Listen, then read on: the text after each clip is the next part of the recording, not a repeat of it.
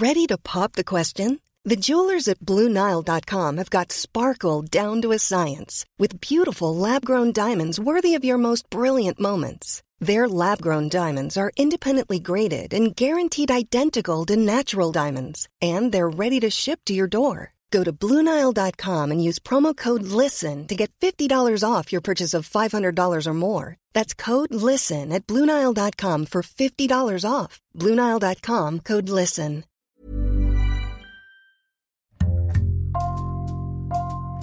Bonjour, c'est Jules Lavie pour Code Source, le podcast d'actualité du Parisien.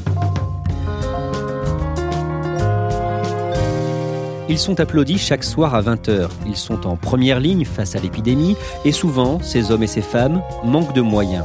Face à l'épidémie et à l'afflux de patients, quel est le quotidien des personnels soignants?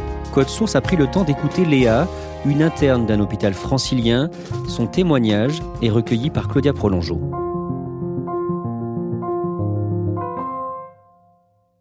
Léa est interne dans un service de réanimation, c'est-à-dire qu'elle termine ses études mais exerce déjà en tant que médecin à l'hôpital.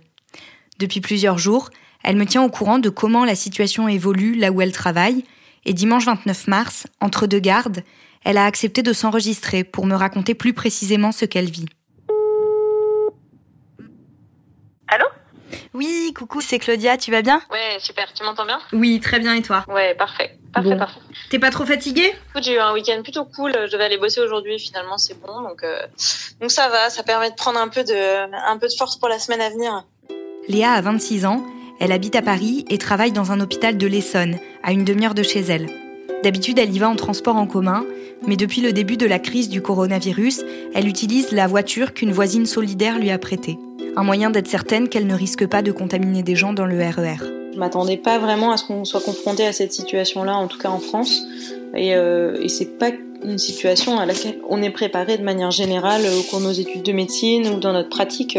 C'est vraiment quelque chose de nouveau et je pense que ça contribue aussi au fait que ce soit difficile à gérer parce qu'on n'est pas on n'est pas préparé à ces situations à la fois sur un plan euh, organisationnel et médical et euh, aussi sur un plan euh, psychologique et de gestion de la crise, euh, du tri des patients. Au moment de choisir sa spécialité, Léa s'est tournée vers la médecine interne. Pour résumer, c'est une sorte de médecine générale où on traite de toutes les pathologies, mais à l'hôpital. En septembre, elle a commencé son stage en réanimation dans un service qu'elle avait choisi pour l'ambiance décrite par les précédents étudiants.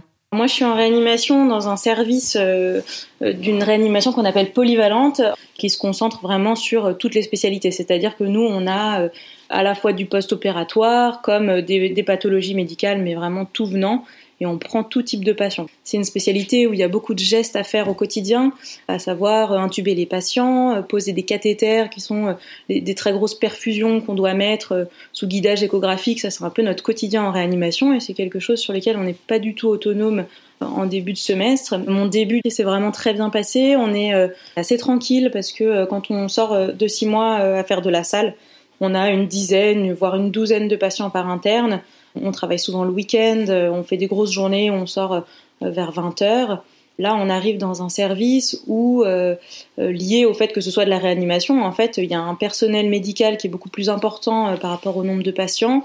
Euh, donc, par exemple, là, on avait euh, trois patients par interne, grand maximum. Et ça, c'est vraiment euh, quelque chose qu'on a tous apprécié, je pense, en début de semestre. Le stage se poursuit et chaque jour, Léa se répète qu'elle est vraiment bien tombée. Quand le coronavirus fait parler de lui pour la première fois, il devient bien sûr un sujet de conversation parmi les soignants. Les premiers cas, euh, c'était fin décembre en Chine et nous, on a commencé à en discuter euh, d'un point de vue médical euh, début janvier. Alors nous, on connaissait déjà le coronavirus, hein, c'est des virus qui existent, il y en a plusieurs types dont certains qu'on rencontre assez fréquemment, qui sont des virus hivernaux. Et donc on en avait entendu parler comme un nouveau type de coronavirus, et c'est vrai que c'était plus euh, quelque chose d'exotique à l'époque. Euh, On s'imaginait absolument pas qu'on allait pouvoir, nous, euh, être confrontés à la situation dans laquelle on est actuellement. C'était vraiment quelque chose qu'on regardait de manière lointaine, on lisait les articles avec intérêt, mais, mais sans vraiment se préoccuper de notre sort à ce moment-là.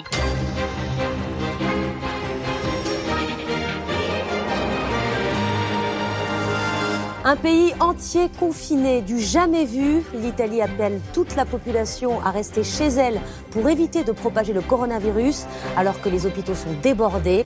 On a tous pris conscience du fait que euh, ça arrivait quand euh, la situation a commencé à s'accélérer en Italie. Euh, d'une part par le fait que c'est un, pays proche, hein, un pays voisin, et donc on s'identifie quand même beaucoup plus à eux. On sait qu'on a un système de santé qui, mine de rien, est relativement similaire au leur. Et puis aussi par le fait que ce soit de la proximité géographique, on sait que s'il y a des cas dans un pays limitrophe, forcément on est beaucoup plus à risque d'en avoir euh, nous de notre côté. Et euh, c'est aussi le moment où il a commencé à avoir les premiers cas euh, qui à ce moment-là étaient confinés dans des centres vraiment experts en France.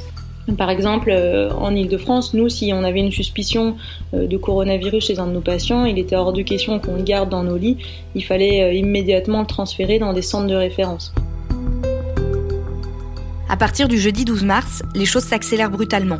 Le nombre de cas augmente et Léa doit désormais elle aussi prendre en charge des patients dits Covid, c'est-à-dire positifs au test de dépistage du coronavirus. Initialement, nous, on avait dédié euh, seulement une certaine partie du service, c'est-à-dire qu'on avait euh, encore des patients en fait qui n'étaient pas euh, Covid et donc cela, il fallait bien qu'on continue à s'en occuper. Donc on avait séparé notre service en deux et ça demande une organisation assez compliquée parce qu'il fallait pouvoir bâcher pour séparer la partie Covid plus de la partie Covid moins. À savoir que nos patients qui sont Covid moins, ils sont particulièrement fragiles parce qu'ils sortaient de longues semaines de réanimation. Donc ces patients-là, si jamais ils étaient amenés à être en contact avec le coronavirus à cause de nous, parce qu'on passait euh, de patients Covid plus à des patients Covid moins, les conséquences, elles auraient été euh, désastreuses. Et puis en fait, très rapidement, au bout de, trois jours comme ça, on nous a dit qu'il fallait qu'on dédie l'intégralité de notre réanimation aux patients Covid. On a transféré nos patients euh, qui étaient Covid moins vers d'autres réanimations qui, elles, ne prenaient pas encore en charge les patients Covid plus. Et on a dédié l'intégralité de nos lits au coronavirus. Ça a été assez crescendo. Pendant quelques jours, en fait, il y a eu une ambiance assez étonnante parce qu'on se préparait justement à cette vague toute notre attention et tous nos effectifs étaient mobilisés euh, dans l'attente de cette vague et initialement ça a été assez modéré. On avait quelques patients qui arrivaient qui étaient euh, Covid+. Il faut savoir que la plupart des services de médecine de l'hôpital euh, se sont transformés en services pour prendre en charge le coronavirus. Initialement, il y en avait seulement un service, donc avec peut-être 30 lits, et puis chaque jour ouvrait un, un, deuxième service, puis un troisième, puis un quatrième service uniquement dédié aux patients Covid+. On avait un fichier euh, Excel sur lequel on essayait de pointer un petit peu tous les patients euh, dans l'hôpital avec des suspicions de coronavirus. On les surveillait, on notait leur saturation euh, pour savoir quel était leur taux d'oxygène dans le sang. Et on s'est vite rendu compte qu'on était complètement dépassé, que c'était impossible. Il y avait des centaines de patients dans l'hôpital. Et nous, de notre côté, euh, les patients graves ont commencé à arriver euh, assez vite. On a 12 euh, lits de réanimation.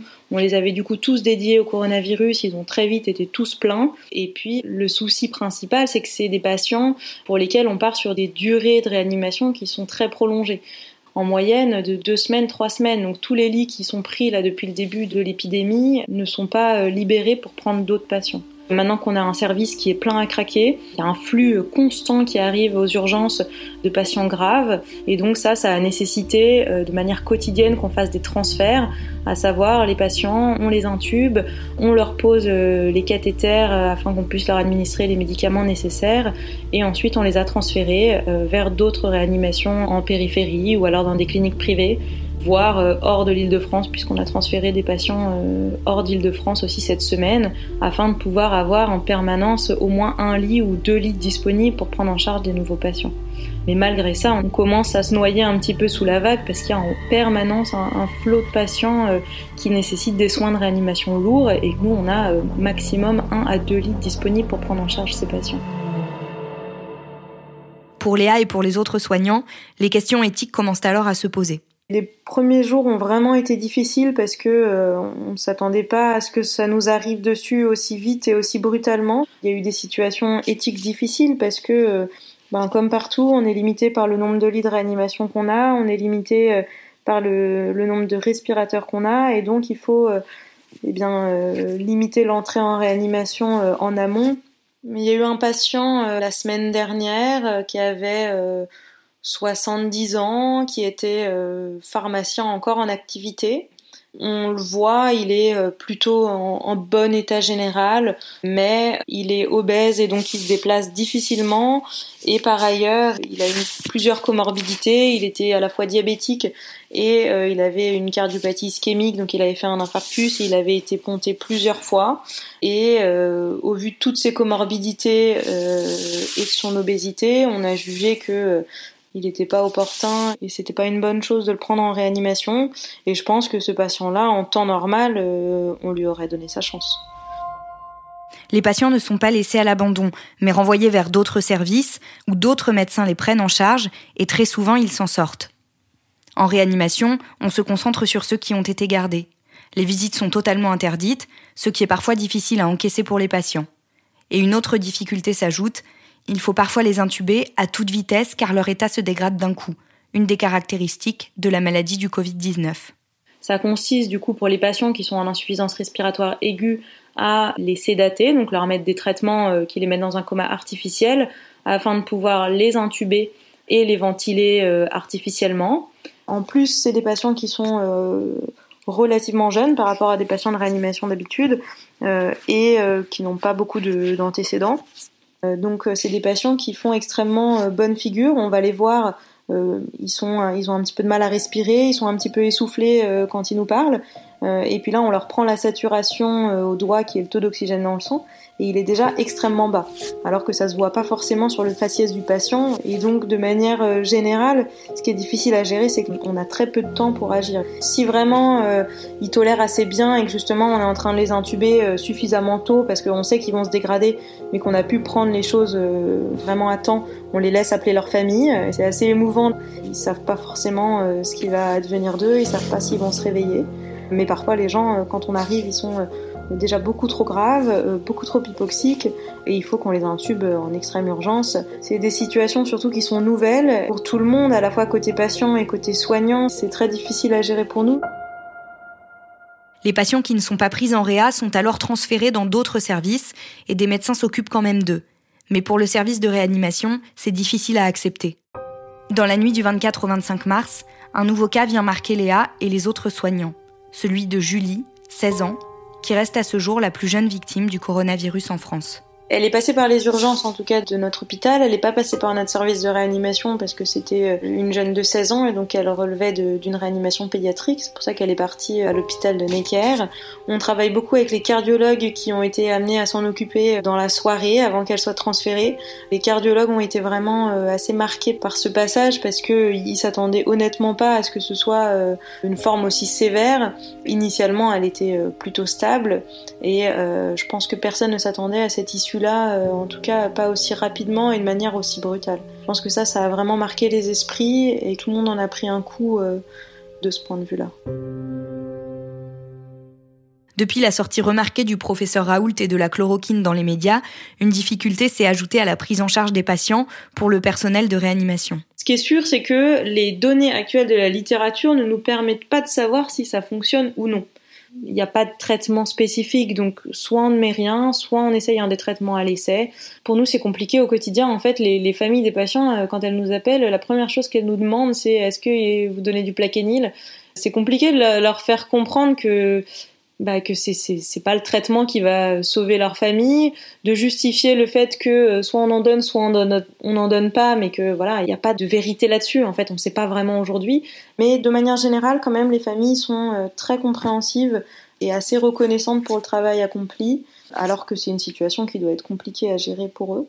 Léa sait que tôt ou tard, il est fort probable qu'elle soit elle aussi contaminée par le Covid-19 et qu'elle tombe malade. On a tous euh, un peu la crainte de l'attraper euh, parce qu'on est en, contact assez permanent. Après, euh, ma crainte de l'attraper, elle est plus parce que ça fait du personnel médical en moins, mine de rien.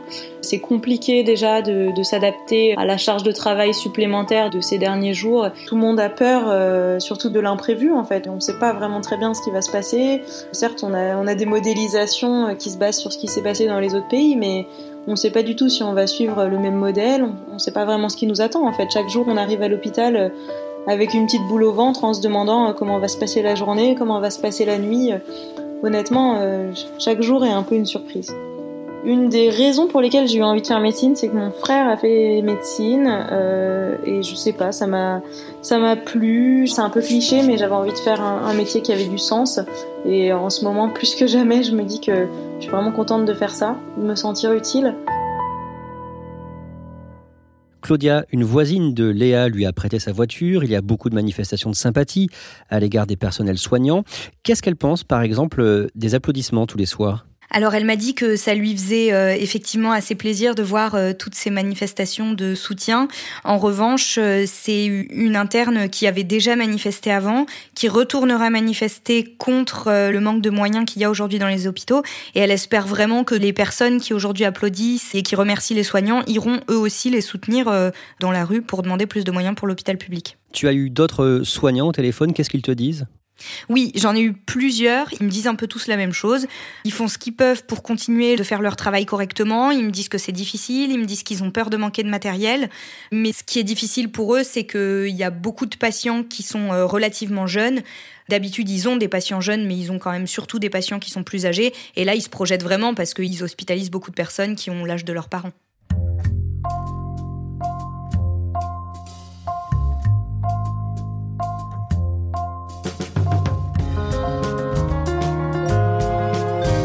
Merci Claudia Prolongeau et merci à Léa d'avoir accepté de témoigner. Cet épisode a été produit par Benjamin Boucriche, réalisation Benoît Laure. Code Source est le podcast d'actualité du Parisien, disponible chaque soir du lundi au vendredi. Si vous aimez Code Source, n'hésitez pas à nous le dire en mettant des petites étoiles et en vous abonnant sur votre application de podcast préférée comme Apple Podcast ou Podcast Addict.